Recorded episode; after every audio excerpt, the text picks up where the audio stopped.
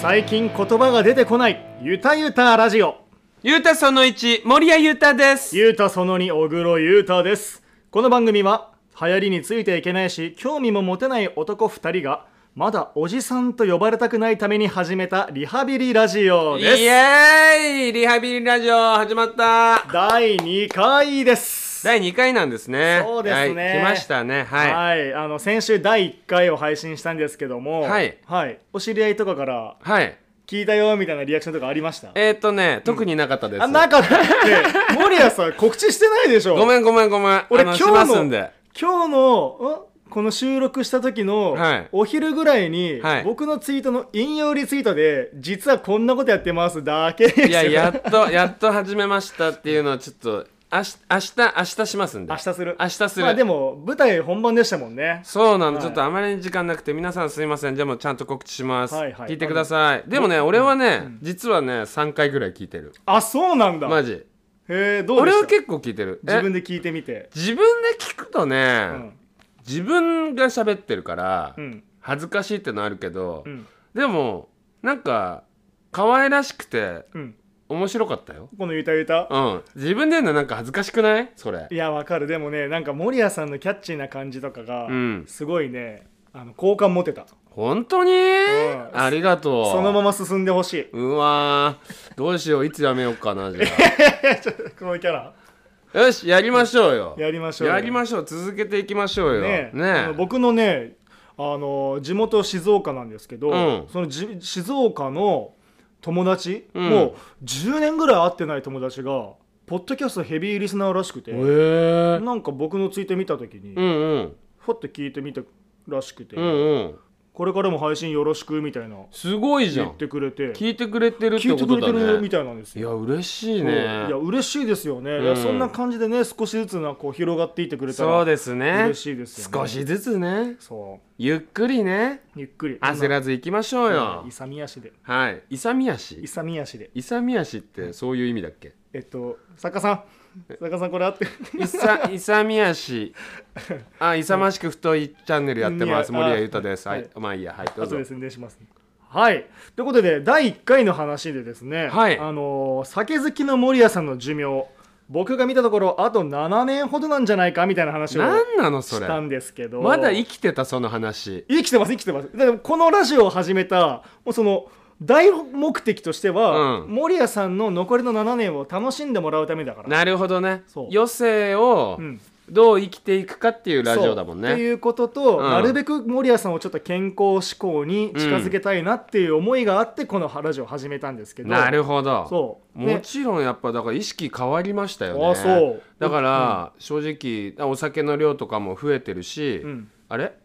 あ全然ごめんああの直す気なかったごめんごめん いごめやおん酒の量増えてるしごめんごめん結構増えてるわうん、だって今日あの稽古をね、うん稽古してやられてきたじゃないですか、うんうんですごい疲労困憊の状態で、うんあの手にちゃんと酒持ってきてましたかはらいね、ちょっとだけちょっとだけねちょっとだけお持ちしまちょっしとたでい4巻っておかしいからやちょっとだけです本当にいやもう少なくします基準が分かんないですよね4巻ってちょっとなんですか4巻はちょっとでしょマジで3号館4はもうマジで飲んでないのと一緒だって明日稽古でしょ明日もちろん朝9時からえそうですでしょはいの状態で7時起きです7時起きだったら俺もう酒飲まずに絶対もうすぐ寝るんだけ一ど滴も一滴もはあもうあでもね、うん本当にここ最近はうんちょっと、うんまあいろいろ大変なこといっぱいあったので、うんあんま飲んでなかったんですけどおお本当にまあでも1日ぐらいだよそれ本当にあのやめれない人の思考ですねそうだね一日だから1日やめてたら俺結構すごいなって、うん俺自分のことを褒めちゃう系だからその一日で、うん一日には、うん僕がこの寿命あと7年ですよって言ったことがちょっとでもよぎったあもう一瞬もよぎんあなかそっったちじゃねえん だそっちじゃねえんだ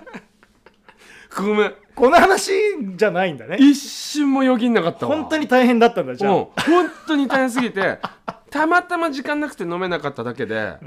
ちょっと1時間余 裕もしあったらあじゃあちょっとだけって飲んでたと思うけどあーだからもう俳優としてうん死ぬほど頑張って、うんちゃんと忙しくなって、うんあもう飲む時間なんかねえっていう状況までうん自分をこうなんつうの、はいはいそう状況としてこう上に持っていかないと、うんお酒なんてやめるの無理だななるほどねじゃあ守谷さんがあと7年で死んじゃったら、うんあこの人そこまで仕事をそう忙しくな暇だったんだなっていううん暇死にしたんだなっていうそうそれいい判断基準かもしれない確かにそうですね、うんじゃあ7年以上生きるためには、うん、仕事をどんどもんう頑張って行くしかねえよおおそ上にの排水の順かっこいいですねいいっしょや役者っぽい死なないために、お酒で死なないために仕事頑張るやめろよなんだこれ意味わかんねえよ普通にやめろ全然意味わかんないじゃあ飲むなよ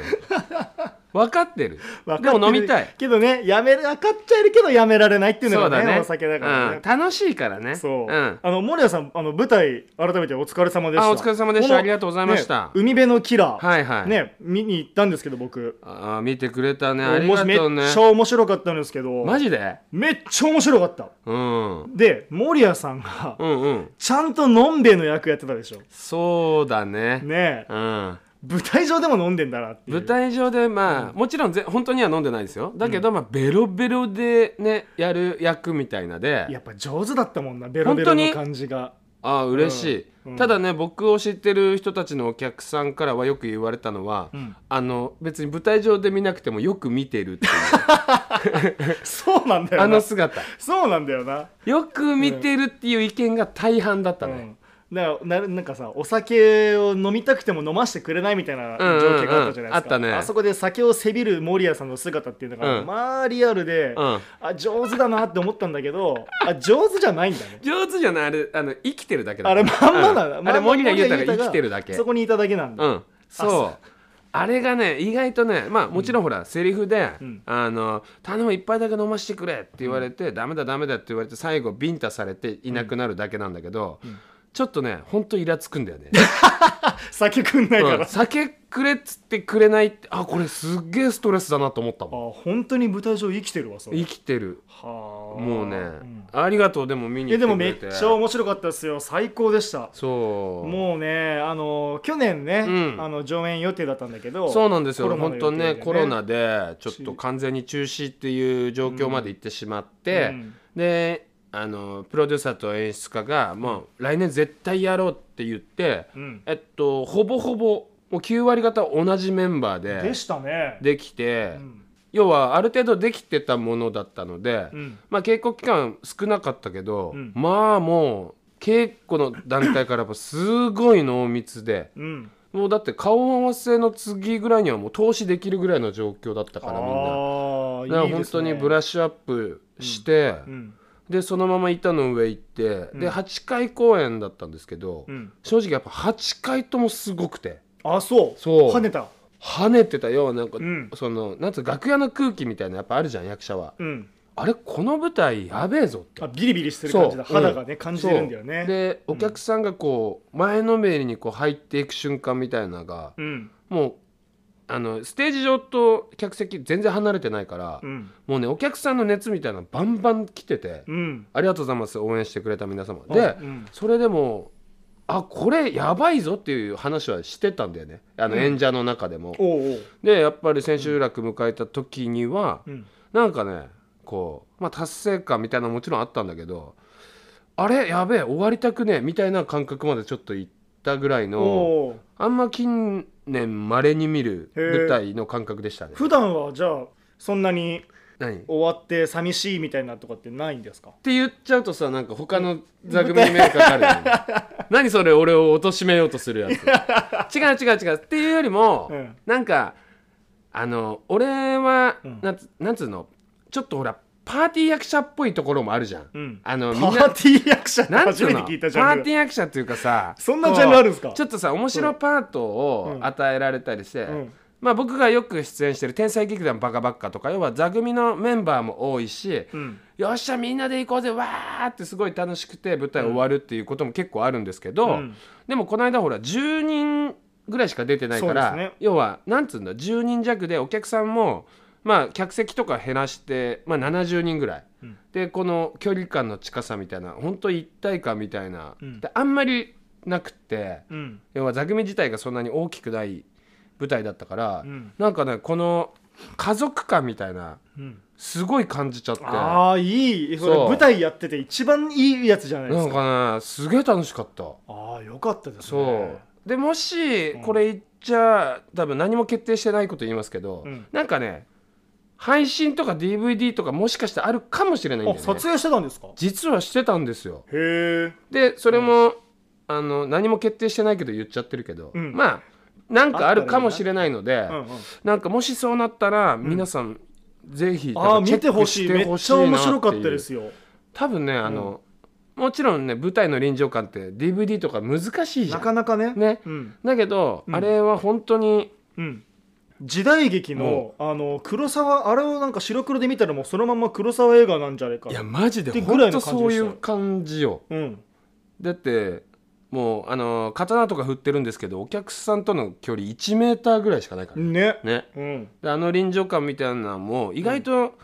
あれだったらなんか、うんあの映像でも伝わるところいっぱいあると思うんでかもしれないですねねだから映像でも楽しめる作品なんじゃないかなとなんか思いますねよ本当見てほしいですうんなんかあなたもやってましたよねそうなんですよ僕ねうん大阪公演行ってまして大阪はい行ってたねそうなんです、ん吉本が吉本興業が主催する関西演劇祭2021っていうこれ第3回目の大会なんですけど、まあ、あの関西のうん中心のあの小小劇場うん小劇団うんうんが、えー合計10団体集まって、うん関西の小劇場界を盛り上げようっていうコンセプトと、うんあと、まあ、つなぐ演劇祭っていう名目のもと、うんまあ、いろんな人たちとつながろうっていう、はいはいはところに僕らが東京の大団体いとしてすごいね、はい、ちょっとゲスト枠というかで読んでいただいてちなみにそういうのってさ順位付けもしたりするシビアなやつなんですかそうなんですマジでこれね、うんあのただの演劇祭だけでは盛り上がるっていうのじゃなくて、うん45分の作品をうん全団体が持って持ち寄って、うんそれをもとに脚本賞演出賞うんベストアクト、うんまあ、役者俳優とベストアクトレス賞えー、と最優秀作品賞みたいなのがあって、すごいでそれぞれ3団体ノミネートで、うん一番の最優秀脚本賞演出賞とかはうん一団体が取るっうんていうやつでう、ん僕らは割とね自信作を持っていったんですよ、ほうほうほううんでまあまあそこの団体さんも見たうん見ながら僕らもね、ああこの作品は脚本賞を取るなとか、うんあの人が多分ベストアクトなんじゃないとか、うんでも僕らも結構取るんじゃないみたいな、なるほどね、うん、でね僕はあの筋肉の役だったんですよほであのトレーナーのストレッチの効いたアンダーアーマーみたいな衣装だったでうんすなよんねか鍛えてたもんねそううんうんうんでそれがまあ僕のねあのイメー役のイメージうんうんうんの衣装だったから、それをスーツの下に着込んで、うんベストアクター賞を取った時に、うんスーツをバンって脱いであのマッスルポーズでトロフィーを掲げるっていううわ練習まで宿でしてたんですよ。ほそうでまあドキドキしながらちょっとボタンに半ば手をかけたかなぐらいのベストアクトベストアクター賞発表の時に、ううん全然違う団体がスッと呼ばれてうわあ僕の芝居は大阪には届かなかったんだとうわまあそんなまあまあまあまあそれはねまああくまでもご愛嬌として、まあねね、僕らの大本命としては最優秀作品賞脚本賞うんうんう演ん出賞ですよそうだよね狙うべきはね、一つもノミネートされなかったマジで一つもノミネートされなかったそうなんだあのね表彰式終わった後、うんあの舞台上でね、うんえーあの写真撮っていいですよみたいな感じだったんだけど、うんみんなねそれぞれその思い出にとか記念に写真撮っていくわけですけど、うんうん劇団ランドリー全員逃げるように劇場を後にしていきましたうわ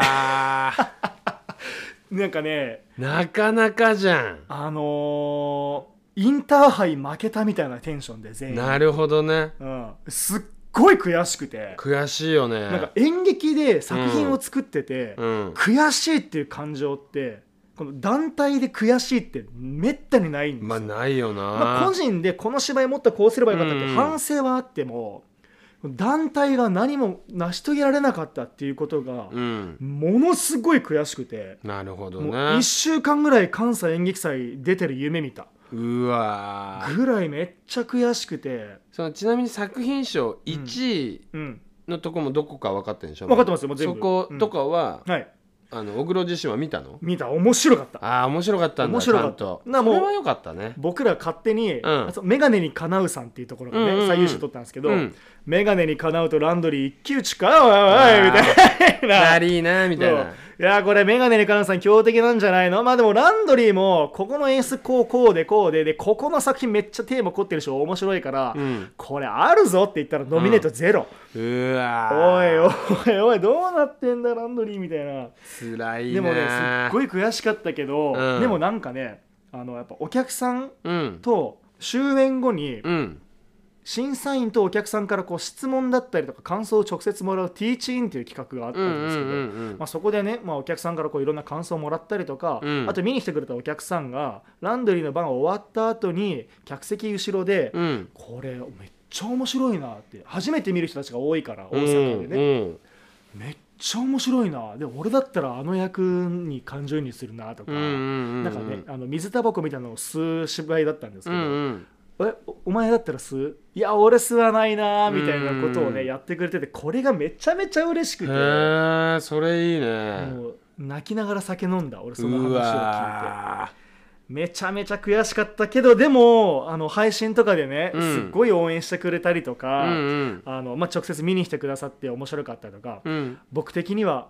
ランドリーが MVO ですよって言ってくれる人たちもいたし、じゃあまあ劇団の成長につながればついいんなじゃがないでるすと思いまかすはいいせやっかくみんなでねこれはね大阪まで行ってね勝負してきたってそれがまずすごいよいやすごい経験でしたねでも、うんほんとすっごい楽しくていろんなつながりねつなぐ演劇祭っていうぐらいで、うんうんすっごいいろんなつながりもできたし、うんランドリーのことを初めて見てもらう人たちにも作品を届けることができたっていうことではそれはいいよね本当に嬉しかったですねファンも増えたんじゃないですあかりがとうございましたいやーありがたいね増えたら増えてくれたら嬉しいですけどいやね増えるでしょはいね、僕個人はねまだそんな増えてない感じがはいこれから頑張りましょう頑張りましょう、はい僕ももしかしたらこのままだとあと7年後にはちょっとおい二人とも2人とも仕事増えないと7年後にちょっと危ないぞまあなえ大阪なんか遊んだいや大阪はねこれね、あのー10日間行ってて、うん3ステージだったんですよ、うんうんで間にポンポンと空きがあるんですけど、うんもう全然集中だからそのなんだそわそわしちゃって、うんわかるななんかね思いっきり跳ね伸ばしてじゃあどっか行こうとかうまいもん食おうぜとか俺もそういうのできないできなかったうんもうずっと芝居のこと考えてねわ間かる空き時間にはうん劇場に行って他の団体さんも見て、ういんやーこれ面白いなーとかあこここうだこうだああだうんこうだみたいな芝居の話をするもう本当演劇漬けの10日間でしたよいや全然ー遊べなかった多分俺がその逆の立場でも全くそう、あもう結う局ん劇場と、あのー宿を行ったり来たりするだけになるとも俺も、結構できない守屋さんってねあの肝が小さいんですよねもうね繊細系だか らねもうね例えば本当に1日オフでうん、どっか遊び行ってみたいな俺本当にできないああそうもうずーっと宿で一人でいたい休園日みたいなやつでそう、ねうんだから京都とか、うん撮影行ったりすると、うんあの突然次の日休みとかも結構あるんですよ、うんでいでいじゃないですかでめちゃくちゃいいじゃん、最高ですよ、うんで何しようってなる渦政とかあんなめっちゃ近場にすいいところいっぱいあるあのるによ俺ね丸2日間ぐらいどこも誰にも会わず、ホテルから一歩も出なかったもったいなもうねもったいない、緊張しすぎてとか、まあいろんなこと考えて、うん、もうねホテルがただの稽古場みたいになっ てたもん一人でセリフブツブツ読むみたいなずーっとブツブツ言ってたりなんかね俺もうそういう人になりたかった、えあよくいるじゃんねうんいろんなとこ行ってさロケとかでさ行ってさ、きあの昨日あそこ行ってさ何食べたそうそうねあそこのあれがうまかったんだ今度行けよと「はい」とかって言うけど、もう絶対行 けない絶対に行けないあそ稽古場に行く途中と、東京でもさ稽古場すごい遠かったりしてさ、う、うん、ちょっと先早く行ってさ何々どこどこ食べて稽古行くみたいなこともあるじゃん、うん、そういうのですら絶対にできないあそうなんだ、うんだって役者のなんかね醍醐味というかそうなんだよかねいろんなとこ行けるのいろんなとこ行ってねお芝居した後にちょっと美味しいお酒そうとだからお芝居した後はいいのよ、うん終わっってたら、ん自分のシーンとか、ん自分のところある程度終わってたら、うん行けたりするの、うんうん飲みにぐらいはね、うんただねなんかねちょっと旅行みたいなねできる肝を持ち合わせて生まれてこなかったんだよそねうな残念ながら気持ちっちゃいんだいやちっちゃいのどっこも行けないのずっとホテルで膝抱えてんのないやそれはそんななのかわいそうでしょほんとかわいそうなやつなんですそんなね、うん僕ですよはいなんか意外ですよねいやそうなんですよねこんなキャラ出しちゃっていいんですかまあ、全ラジオ然であの心は裸なんで 自分裸の私を皆様に声だけですけどもお届けできればと思ってますんで、海辺のキラーでは森い谷さん見た時そんな状態じゃなかったですけどね、いやー役者の本当ですか仮面かぶってるような感じの あ本当ですか、、はいやもでしたけどうね本当はね、うん本当はこういうナイーブ人間なんですよ私なんて ねはい、まあそう言ったらまあ僕もねわりかし、まあ、遊びに行けないし、はいはいなんかね肝とかも全然座ってないようなね、うんまあ役者としてはね、うん肝座ってないっていうの珍しいかもしれまなあいです、ね、うんだって舞台ってんすごいじゃうん、ん一歩出たらさ、ねもうとんでもない数の人がねバーって見てくれるわけだから、うん、俺ね本当に、あれどういうどういうなんかメンタル作ってるんですかえ出る前芝居す芝居すそうそうそう緊張しないためとかもうそんな技持ってない今でも鬼緊張する、あそうなんだ、うんだってバカバッカさんとかだってね、うん全労祭ホールとかもそうだね何百800人とかいやぐらい全労祭で500ぐらいかな、ああうんもう超満員じゃないですか超満員だよねでね、うん森谷さんってお祭りパートでしょそうパーティー役者パーテだィー役者 パーティー役者がだってもうさ仕事が決まってるわけじゃないですかここであの盛り上げる笑いを取るっていそううだねだそうかねら笑い取るって恥ずかしいからや めてそんなでも仕事じゃないでですもかなうん盛り上げるね、うんあの盛り上げるパートをやっぱやらされるよね、だ爆笑かっさらってたもんやめ森谷とさんけ見にお行った時前に本当にそのワードよくないもうぞ客席の笑いをもう欲しいままにして出したからねよくないいぞ俺一番来ると思ってるとこピーンってしたこと何回もあったから ここは取らないといけないとこ点取らないといけないところでもうゴールマウスに全く違うところにシュートしてたこといっぱいあったんだからこないだでもあ最近のやりますよそれれはたただねもうめげずにうん全力でいきますけど、うんあだからメンタル作りっていうよりも、うんもう毎回もう袖の中でうんもう大きい声で頑張ろううんっていうのぐらいしかない本当に武器はあもうシンプルな全然シンプルよあそう緊張したまま行ってうん大きい声出して、うんでもある程度お客さんとかが反応してくれた時にああよかったなって言って、うんなんかそこはその、ね、出演者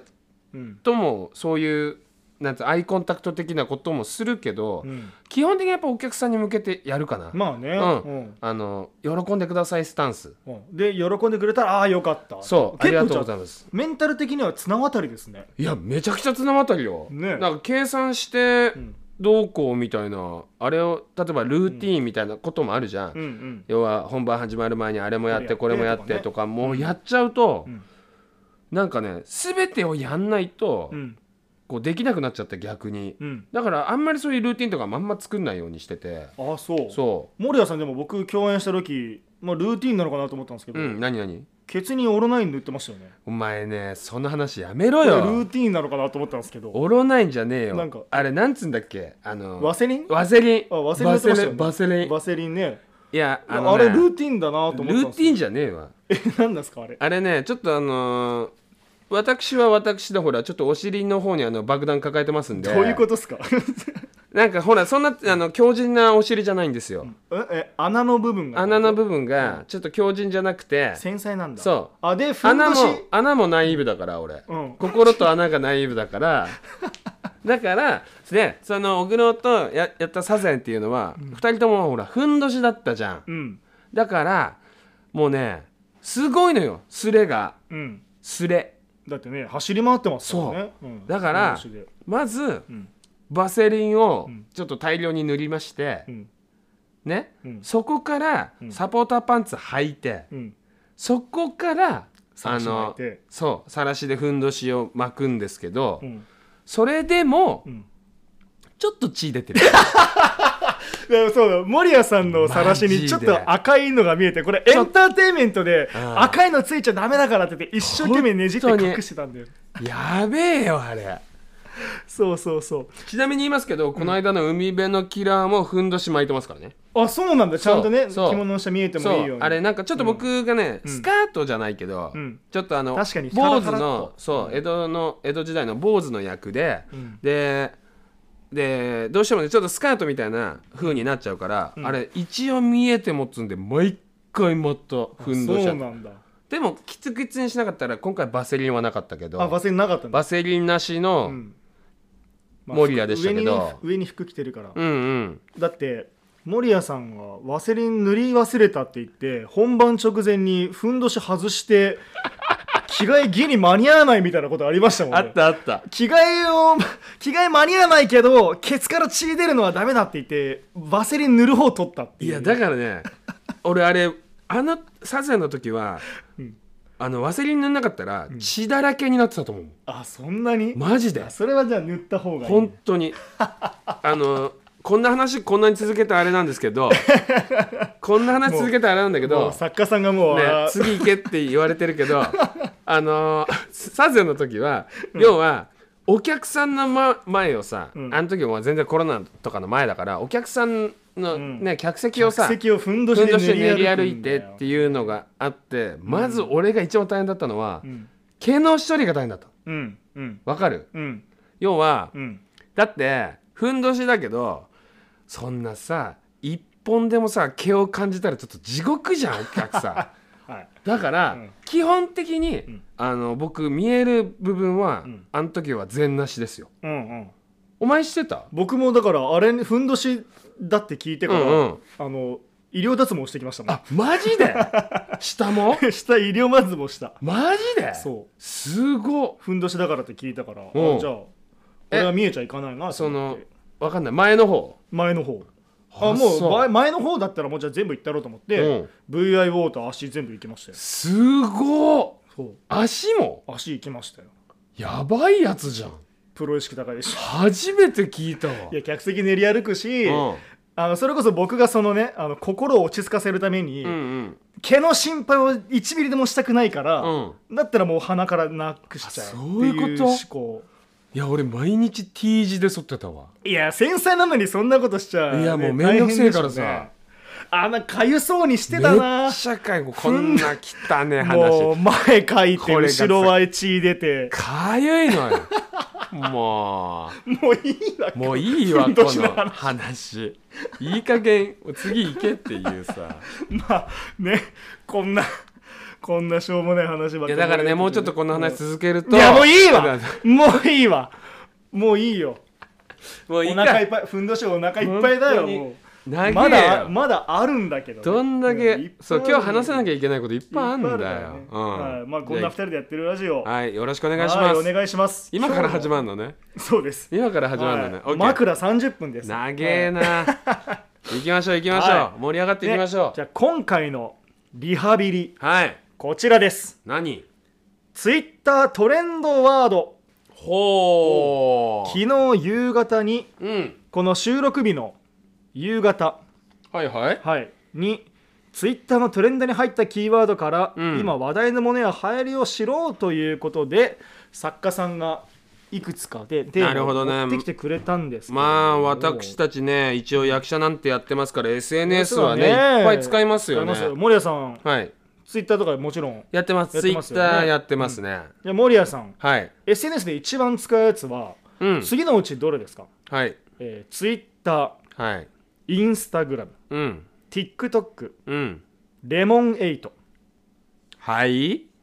何そやれっぱレモンエイトですかねレモンエイトやっぱ役者って言ったらやっぱりレモンエイト一番使いますもんねレモンだよな、はいそれな、はいそれなレレモレモエイね、うんレモエイな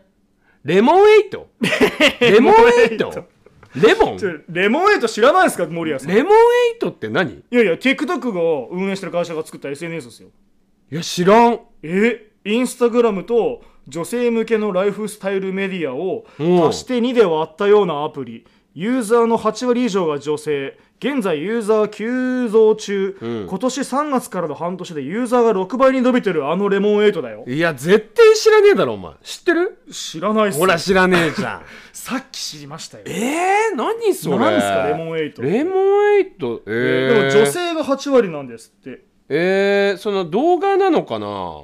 でもインスタってことはえ TikTok だって TikTok の、まあ短い動画でしょでしょだからのインスタうんこれは TikTok の会社が作ったやつだから、ああなるほどねまあ、実際はなんかあの写真投稿プラス、うんまあそのなんかジャンルを絞ったインスタみたいな へえ感じじゃなんであ、すかね俺多分きっと好きだわ そういうの見るのめっちゃ見るえええ TikTok とかめっちゃ 見る俺あの女子高生が踊ってるやつとかめっちゃ見るじゃあ女子高生踊ってたりとかそういう TikTok 見てたらわんり、かし流行りのもの知ってるんじゃないそうなの俺意外と気持ち悪いけどそういうの好きだから、うん見てんのに本当に知らないんだ生まれて初めて知ったはいなんか出てきたレよモンエイトえこれエロ香水ー、エロ香水ああインスタみたいインスタみたいだねあ本当にあこれが何ホームページホームっていうかそのトップページなのなるほどね、へーインスタみたいだあインスタじゃんうんあなんかちょっと見出し込み出しのあるうんうんうんイへンスタ、うえーんなるほどね初めて知ったこれがレモモンエイトなるほどねなんかいろいろあるんだなやっぱいやりすごいよねだってさへーえっと、ん数で言ったら、うんとんでもなくないだってツイッターインスタ TikTok、うんえっと俺がねやってんのこれもう Facebook も告知でやったりするから、うんうんうんうん俺だけでこの4つやってんですようんでうん4つやってて、うんで俺思うんだけど、ん4つも基本的にさ DM みたいなのも一応機能としてあるじゃん、はいはいはいこれさ、うんとんでもないよねで LINE もあってだようんとんでもいないよやねなんかもうカバーしきれないなってあなっちゃうよねなんかそれぞれになんかユーザーが固まってて、うんここれはこの人はこれやってないとか、うんうんそうそうそうそうこのファン層が多いとかあるじゃないでだすかからそこも一応ね逃したくないっていうあのこの貧乏根性で基本的に全部やろうみたいなのもやる,、あやるけど、うんいやこれ以上もうパンクです、まあねなかなか追いかけていけないですよねそうだだよねでこれパンクっていうところがもうおじさんなんだろうねパンク4つでパンクですからパねンクアプリ4つでパンクなんてもうパンクですもんススマ ホと向き合えないじゃないでそすうか俺の携帯もねもう辛そ うだもん携帯は森谷さんやって携んすか帯もね分かるそれなっていう気持ちで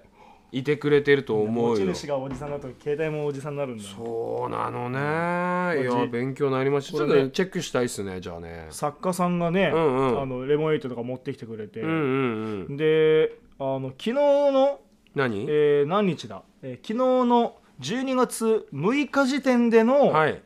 ツイッタートレンドワードほうほうを坂さん持ってきてくれましたはいででんこの漫画がすごい2022出た漫画シリーズまあねこの間話しましたよね第1回で話しましたようんうね、ん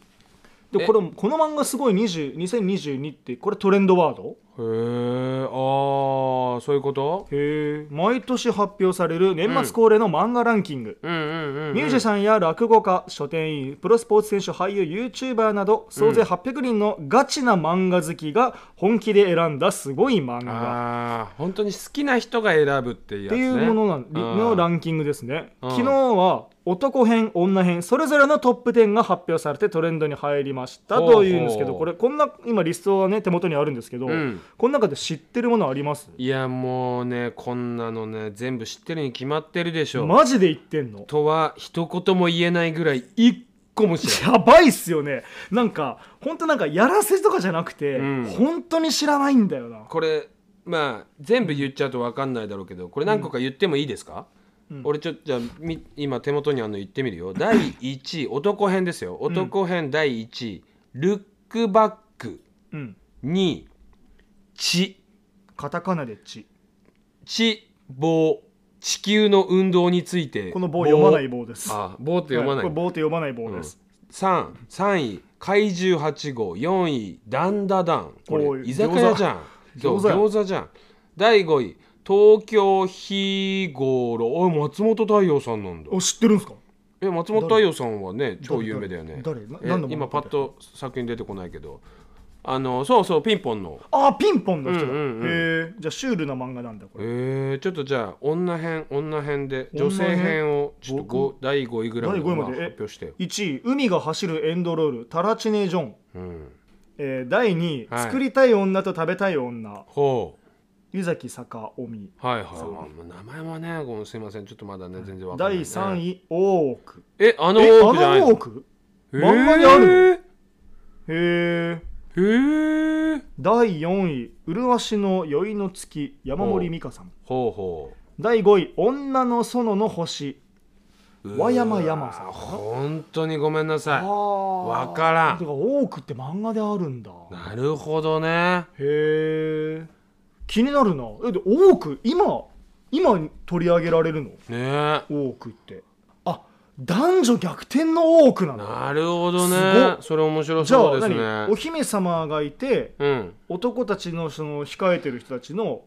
あのねちねむねちねっちちゃ面白そうそれあそれ面白いね男がいじめるんでしょだって、ねえへえ男のいじめかなるほどねへえいや分からんもんですねなだるっほどねてさいやもちろんこれ、うん今どっちもうん5位まで発表したけど、もえちろん知ってるのないでしょ作家さんすら僕誰も知らないですでしょ俺も松本太陽さんぐらいですいません何にも知らなくて本当に分からない、やっぱもともと漫画読まない人間だから僕が、うんえそうだっけ好きじゃなかったっけあもう全然読んだことないっす本当はいだから俺も本当に一番最近読んだのは自分がやっぱ出演するっていうのもあって読んだ「通り部」ぐらいでうん「東京リベンジャーズ」ぐらいでうんうんあと本当にすいませんチェック不足なんですけどうん申し訳ないあまだ知らないもう他知らない、はいで僕ねあのねこの間ねコミックシーモアであれ見た CM やってるそれそううんあのね CM あれ誰だっえっけと高橋一生さんちあ違う違う違う違うあ高橋さんじゃなかったのっけあのスラッと大きいコミックシーモアってやつあの兄弟の設定で CM してるお二人じゃないああ誰あだの中条あやみさんと、うんあのー大きい人ね大きくてかっこいい人竹内涼真さんあのおあ二人の CM がコミックシモアじゃない多分そ多分うそう多分そうはいコミックシーモアでであのーあれを今見てるんですよあのーなんだっけえ何何夏目新たの結婚っていううん漫画をうん今読んでて、へえここれねあのイリュウを描いた人うーんなるほど、があのね、あのー死刑囚おおになんか死体を隠しちゃった死刑囚うんのうん死体を隠した場所を聞くために、うんそのねなんか男の人がじゃあ獄中だけど結婚するって言って、うんうん結婚していろんな情報を聞き出すみたいな、へっえていう話なんですけどこれなんかすっごい面白くて、面白そうそれそううこれねまだ5巻ぐらいなんだけど、んうんこれはなんか唯一読んでる漫画かな。へえなんで見たのかツイッターツイッターへーでたまになんか1話とかだけ流すじゃないですか告知みたいなやつ、うんうんうんうんあれ見たなんか気になっちゃってなるほどねもう一回言って夏目新たの結婚、なな夏目新たな結婚ね新たなんかさの結婚こうやってさ聞くと読みたくなんだよねそうなんですよだからこのね多うん分1位から10位までも、うんうんあらすじきこれね漫画好きな人が、うんうん多分簡単にでもプレゼンしてくれたらすぐ読みたくなると思んよそうだそっからだもんね、うんでこれが漫画がこの漫画がすごい2022っなるほどねっていうことかいやーなかなか勉強不足ですでもいやなんかちょっとチェックしたいな面白そう、はいはいで次のトレンドワードはい「えーマトリックス・レザレクションズえ」あこれは知ってる俺マトリックスってマトリックス新しいやつ出るんですよマジでそうてかもう来週じゃない来来週公開ですよマトリックスってあのマトリックスあだよのねマトリックスがそうどんなやつなんかわかんないけどこれだから、要はキャストとか、うんもう全部変わるんですかねいやこれねキャストねあのキキアアヌヌ・リリーーブブススさんは一緒なんだよねマジでであと隣に黒人の人と白白人のお姉さんとえっとほらあの方何でしたっけえっとサムサミュエル・エル・ジャクソンでしょ、うんサミュエル・エル・ジャクソンですよ、がいるんじゃないかなマジそかの3人はいるんじゃないあーすいませんちょっと女性の方名前すいませんパッと出てこねえわもえ有名な人なんですかあれうえ夢でしょそりゃもうマトリックス夢のな主役人っていうかマトリックスの主役だから、うん だって有名になってるかそれね、マトリックスでもう、まあなるほどねでも、ー面白かったマトリックスあそうう、ん俺結構好きだったあでもねマトリックスはねあの鉄砲がそうだねまずあれだよなんてねいうあのイメーあのジイメはージはでもねねみんなあるんじゃ背ないです中かね越しにねそう、ううんん、ブーンってなるやつ そうだねんあれかイナバウアーかね、あそれで言ったら フリーな出てくるワードがフリーなイナバウアーなんてもうね15年前とかでしトリノオリンピックょ そんな前荒川静香さんあれはねトリノです、確かすぐりに心の金メダルでしょそうそうそうそうそうぐらいな知らないでしょでもマトリ今の小学生そうだ中学生ねとか、マトリックスかイナバウアーを皆さんはあのチェックしていただければなそうなとのはい思いますで次のワードが、何えー、4タン何それ4タンっていうワードがトレンドに入ってんの入ってないでしょそんなワードだって聞いたことないよ聞いたこ聞いたことないし、うんあのイメージもわかんないこれこれどういうもんだと思います4タンってとないもん食べ物じゃない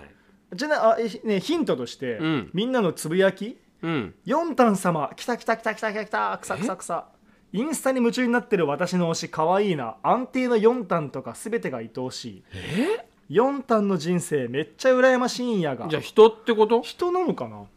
4タン4タン4タン4タンかゆるキャラゆるキャラかなみたいなことじゃないでも押し押されるポジションってことでしょでしょへええちょっともう分からん答え見ようこよれ全く分かんないわこれ答えは答えあるの答えありますうん何何答えはうんえー、可愛くてハンサムなポメラニアン何それ、え犬ー いやいやいやポメラニアンでいいじゃん可愛くてハンサムなポメラニアンでいいじゃんうんうんえ韓国の男性ヒップホップグループ BTS のメンバー、うん V さんの愛あ犬なるほどああそういうこことかああああああ BTS8 人目のメンバーって言われるほどおなじみのマスコットキャラなんです、なるほどねそういうことかダイナマイツしてんのねあーなるほどねなるほ Twitter どでいや分からんかった、なるほどだから BTS の人がその SNS とかで載せてるっていうことうんをファンの人がうんめっちゃ見てるってことかな、あこれねなんか6日に、うん、あの BTS の各メンバーが個人でインスタグラム作ったんですってなるほど今今までもなかそっうたの今に、まね、では団体だけで BTS っていうグループだけでインスタをとツイッターやってたんだけど、うんうんうん個人で始めてで V 君が、うん愛犬の写真を投稿した瞬間にトレンド入りすすごいねもうごいね何千万人とかなっちゃうんじゃないのフォロワーとかいやもうかなりいくと思いますだよね、うん、もうそんなんなってるとねアメリカのヒップホッパーとかしか俺知らないもんな何本千当万人だよねねあとね八村塁君とかそんぐらいしかああいや NBA 選手みたいなね BTS ねなんか、ととんでもいないところにね行っちゃってますよね4タンの写真どれどがれちなみにううわええぐい何日何日1日でえー622万人、やばあこれじゃんあのー、4タンこれじゃない4タンかわいいあー4確かタンになんかかわいいわひげ生えてるう4わタンかわいいわ千人のひげ生えてかるわいいわ4タかわいいンうわかわいいわ4タン同じことの繰り返いしやもうそれしか出てこない わかわいいしか出てこないあかわいいねまあ確かにねあすごいいねうん600万人だって1日でですごいね怖いねでも怖いねもうねもうそんだけ注目されてるっていうのもね、今世でどんだけ得寸でも来世でもそんないかいないわやそうだな600万人うなんんて諦めよう、うん諦めて生きてい諦こめてううん僕の1000人のフォロワーを大事にしていいきた や俺も皆様ありがとうございあますりいがつとうもご応ざいます援していただいてもう大切にさせていただきま大す事にはい次はいホロライブマンチョコいやもう何なんだ次から次えとビックリマンチョコのああなるホロほどライねブみたいなことホロライブって 何ホロライブって何何をお前今知ってる感じだったじゃんああ ホホロライブできないみたいなホロホロライブホロライブなんホロかあのー、ホロなんだろうねホログラムならなんとなくイメージ湧くけどホロホロ泣くみたいなことかな ホロホロライブする、うんほろほろ泣きながらライブするチョコここういうのってもうさなんか言葉から全然意味が取れないいやそうだよことが多いですねだってさもう多分今の、うんこうなんつうのこの最先端を生きるうん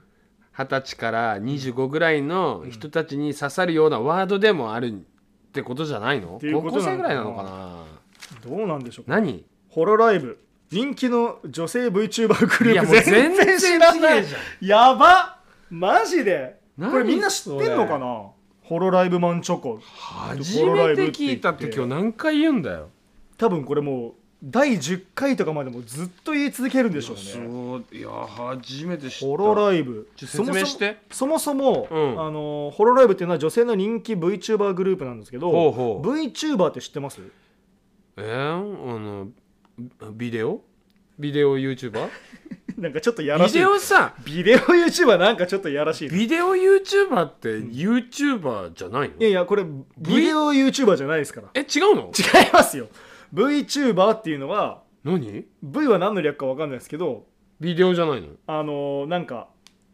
アニメのキャラクターがペラペラペラペラって喋ってるんですけど、ほう僕それがあのーなんか吹き替えされてるみたいな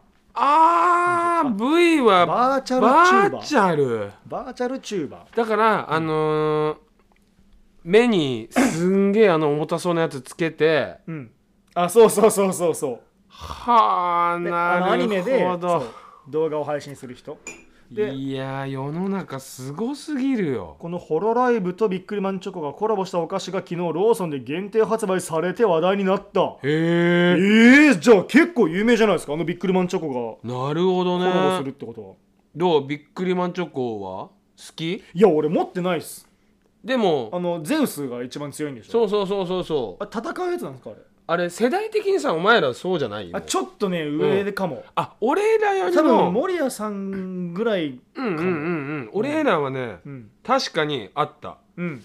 集めてたやつもいっぱいいたし集めてたうん俺いや俺ね、そういうのも集めてない俺ほらあのみんながんロープレしてる時に連れ出して野球とかサッカーさせた人間だかあらアクティブのそうに引っ張る方ねこういうのも集めてないけど、むしろ集めてるやつは、うんあのシールが欲しいから逆にチョコいらないのよあウェハースがねそうあー俺は、んあれが好きだと一緒だからウェハースをもらう側だった、なああと僕はプロ野球チップスのチップスをもらう側、そう俺もそっちなのそうそうそうただ、うん野球の方は意外と好きだったから、野球チップスとか集めてたから、まあ写真写真そうじゃないそなうカそードう、ねもうあの当時の本当選手たちで、えでも守屋さんは金消しとか集めてたんですか全く金消しは違うんだ世代ちなみに世代でもちょっと上っすね、あちょっと上なんだちょっと上金消しって集めて何するのえ知らんなんかババトルするのなんかだってさ消しゴムでもないんだよあれこれ消えないんでしょ消えない消えないにじむだけでしょそう鉛筆がそうあのなんかね、うん頭だけそぎ落とされてるみたいな 意外と残酷なあれになっちゃうから、うだかん、ら金消しとかも全く集めてないのよあそう、うんまあ集める系っていうものはじゃあそんなにないのかなコレいクショやンにないだからうん逆に逆にとかいうか CD とかの方が好きだったかな、うーんちょっとしたおこお小遣いで、うんあの昔ね小学校とか中学校ぐらいだよ、うんうん CD とか集めてたけど、うん僕あの中学校ぐらいの時あのザ・ザ・パフィーファンだったんでおうパフィーとかめっちゃ集めてましたよあ CD あの時はね一番最初にうん人生で一番最初に買った CD なんですかそんな話していいうん2時間ぐらいになるよめっちゃごめんすぐ終わるあのね、大黒摩季さんの「ちょっと」絶対わかんねえだろうなちょっと歌います、ちょっと待ってよグッバイ優しい声で卑怯な逃げ方知らないでしょあ知らないこれがね、もうね、シングえルっと TOKIO のうん松岡さんが、うんえっと小田茜さんっていう方とねドラマやってたんですよ、うんでで僕小学校4年生だったんですけどそ,、そういうドラマ好きで、うんなんかねちょっとエロいのうーんドラマを多分ね、深夜10時とか11時ぐらいからのドラマやってたんですその主題歌がうん大黒摩季さんの「ちょっとで」うんもうどうしてもその CD 欲しくて、うんであの当時1,000円であのシングルうんな何インチっていうのか分かんないけどは8センチでしょははうん8インチ8センチか8なインチかな 8, 8センチはないでしょ8 8イン チね8 8インチの CD をねかうん買いに行ったの今でも覚えてるあーで、うんそのドラマがうん小田、ああのーその女性の方3人がメインで、うん小田茜さうん、んヘンミエミリさんうん安室奈美恵さんだった、役者がうん、役者やってるんだへ役者えで、うん本当安室さんがね、本当いくつぐらいもう15とか10そう若っ「いちご白書」ってドラマうんこれがめちゃくちゃ面白かったのこれ何えなんか南こうせつじゃんじゃなくてあの違いちごま白す書もう一度っていうやつのいちご白書いや知らんあ違うのかなんかねちょっとね、エッチなドラマだったのこれの主題歌が大黒摩季さんの「ちょっと」これが僕が多分人生で初めて買った CD はでいもこの時のもうちょっと上ねだったかな4 3年4年とか5年ぐらいだった記憶がある93年と俺2歳じゃんいやもうそういうこと言うなよ2歳の頃のドラマか93年って2歳2歳俺とお前何歳さ9歳差でしょってことは7俺歳だえ違うでしょだからな11歳ってことでしょうん2歳だからまあ9歳あそう11歳でしょ、うんだからあ11歳って5年生とかうんああその頃はちょっとエッチなドラマ見たくなるわやばいそう面白かったのよああそう安室ちゃんは意外だなこれの話もうちょっと付属させていいどうぞそのい、うんそのねうんいちご白書もめちゃくちゃ好きだったんだけどうんそれよりも好きなのが、もうねどうやって探しても見当たらないんだけど「うん三角ハート」ってドラマがあったのあ知らんこれがね、えっと、山本浩二さんとうんおおおうおう長作ひろみさん2人がメインで、これもねちょっとだけエッチで、要は長崎ひろみさんに翻弄される山本浩二さんみたいなドラマがねうんめちゃくちゃあったんですけど今見たいっていう話をしたかっただけ見つかんない要はなレンタルとかではもうないからあそうそうめちゃくちゃ面白かったのごめんこれ何の話だっけこれ何の話だっけあ面白い最初に買った CD の話あそれねあじゃああなたにもさせてあげますよ最初に買った CD 何え2時間もらっていいんですダかメですえー団子三兄弟です うーわ言っちゃいけねえけどダセーいやいやこれだとこれ僕でもあれですよ8インチですよなるほどね、はい団子三兄弟もうでそそんなに売れるかっていうぐらい売れてたもんね売れてたよそう佐藤そっか佐藤ひろみちお兄さんかなあ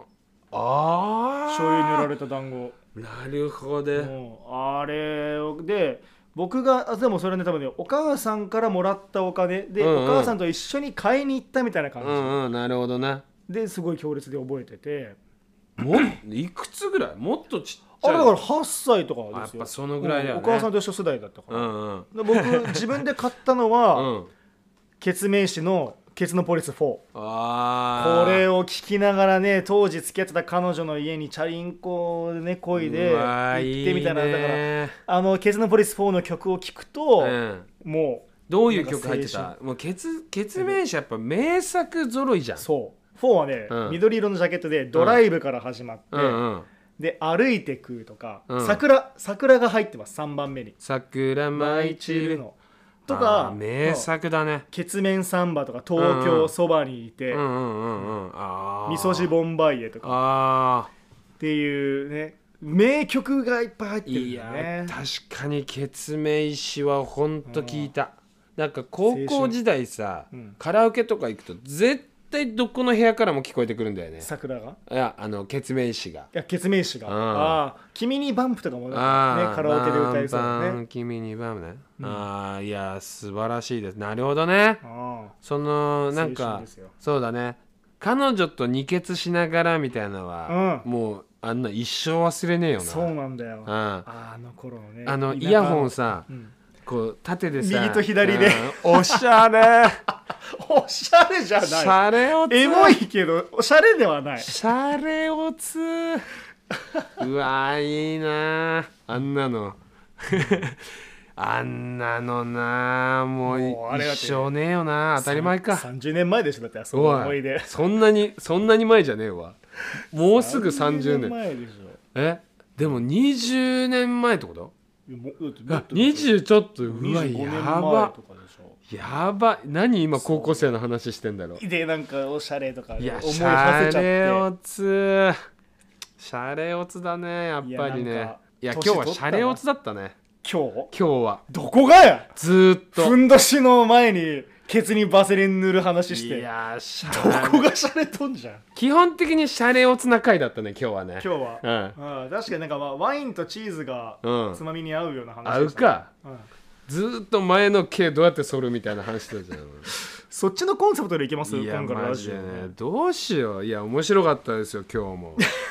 やっぱ知らない話がねやっぱ多いですけどね、ツイッタートレンドワードう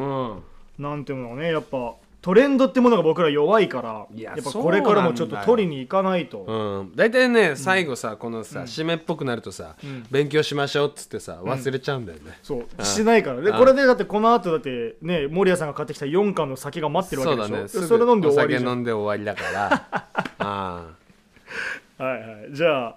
そんなこんなで今日もねあはいもう1時間喋ってまいすかやら1時間また喋ったねはいじゃあそろそろ店じまいにしますか店じまいしましょうか、はいじゃあはいはい最後にええお知らせがねああればお知らせなんてしていいんですか、どうぞちょっと何個かありましてですね、うん私手短にあ手短にね、うんえっと森谷裕太、えー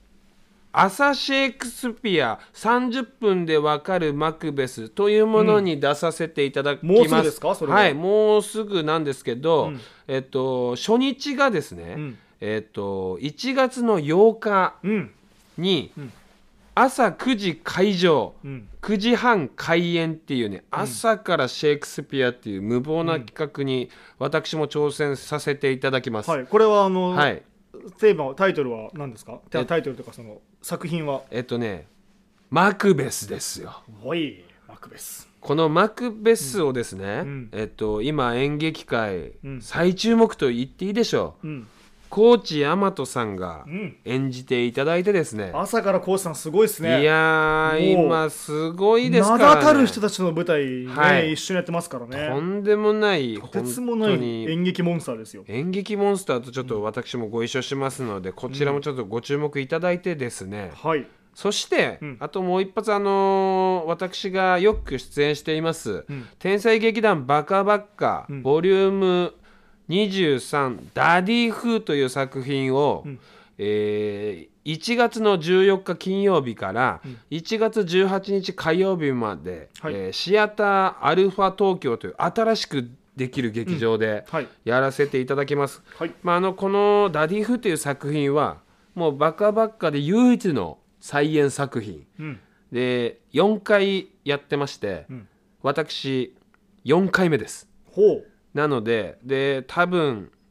あの見ていただいた方はどうせあの役やるんだろうと思っていただいてると思うんですけどそうですあの役をやりますああそうなのでねこれはちょっとバカバッカの18番お箱ですので、うん皆様注目していただければなと思ってますあともう一つ森谷裕太の勇ましく太いチャンネル YouTube こちらもごちごチェックいただけると嬉しいですはい終わりですはーいありがとうございますそうでねバカバッカさんもねあのジャイアンの声優のねそうなんですよねあの木村昴さん主が主催のもう木村昴さんが今またとんでもないことになってますからねね爆売れですよね爆売れですの僕でもだってなんか YouTube ミュージックうんうでんシャッフルで流してたら、ん木村昴さんの声聞こえてきましたよあやっぱそうなんだうんシャッフルで昴さんの声聞こえていきやたもうなんかとんでもないことになってますよすねごいはいありがとうございますはい告知させてもらいましたはいえ私はですね来年の1月の8日から9日に横浜の館内ホールというところで「横浜の龍神2」という朗読劇をやります。はいはい、これもねあのまた追って詳細などをお知らせさせてもらいますのでほうほうぜひあのチェックしていただけたらなと思います。はいはい、さあということでこの番組はですねはいメッセージをお待ちしております。そうなんですよね、はいこういうのやってみたいよねねあのお客さんからのね、はいメッセージ読んでみたいなと思います宛先は yutayutaradio アットマーク gmail.com yutayutaradio アットマーク gmail.com すべてアルファベットでゆたゆたラジオですはいそして今後毎週水曜日の夕方にポッドキャストでラジオを配信していこうと思いますまた YouTube でのライブ配信これもね生配信を考えていますのでどうぞねやりたいっすおね付き合くださいこれねなももしかしたら来週14日うんうんに僕らまたこれ収録するんですけど、はいはいこれ生配信したいなといいんじじゃないです考かえてますやってみましょうやよってみましょうよそしてねほうほう何を隠そうこの来週14日にはですね、は私小黒ゆうた30歳になってるんですよいイエーイ大台に乗るめっちゃどうでもいい一じゃ発ん目なんですよどうでもよくないめっちゃどうでもいいじゃんどうでもよくない 30? みそじえいつ誕生日メモリアルですよん12月11日です皆様11月11月11日なんだ12月ですよ あそっかごめんごめん何もうさっきの話も忘れちゃういぐらやいだからうん俺が9月9日生まれなの、うんだから、んお前がゾロ目11ゾロ目月11だったらなんかテンション上がるなそとれ思ったけどそんなちっちゃいことでキャッキャできるタイプなんですか そんなちっちゃいことでじゃあ 女子みたいですね女子みたいって言ったらダメだけどあのゾゾロ目ゾロ目っていやなんかなと思っちゃったなごめんごめんすごい乙女っすねいやマジすっげえ恥ずかしい今 マジくだらねえこと言ったらごめんなさい皆さんも誕生日も違うし、はいうん、関係ねえじゃんねはい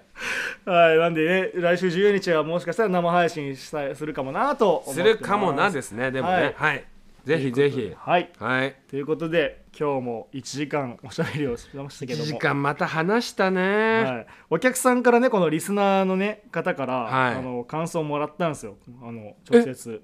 え、はいそうなのゆたゆた、ゆうたゆうたをね、えすごいじゃん、あお客さんっていうのかね、まあ、知り合いのう人んがうん聞いてくれて、うんうんうんうん長い って。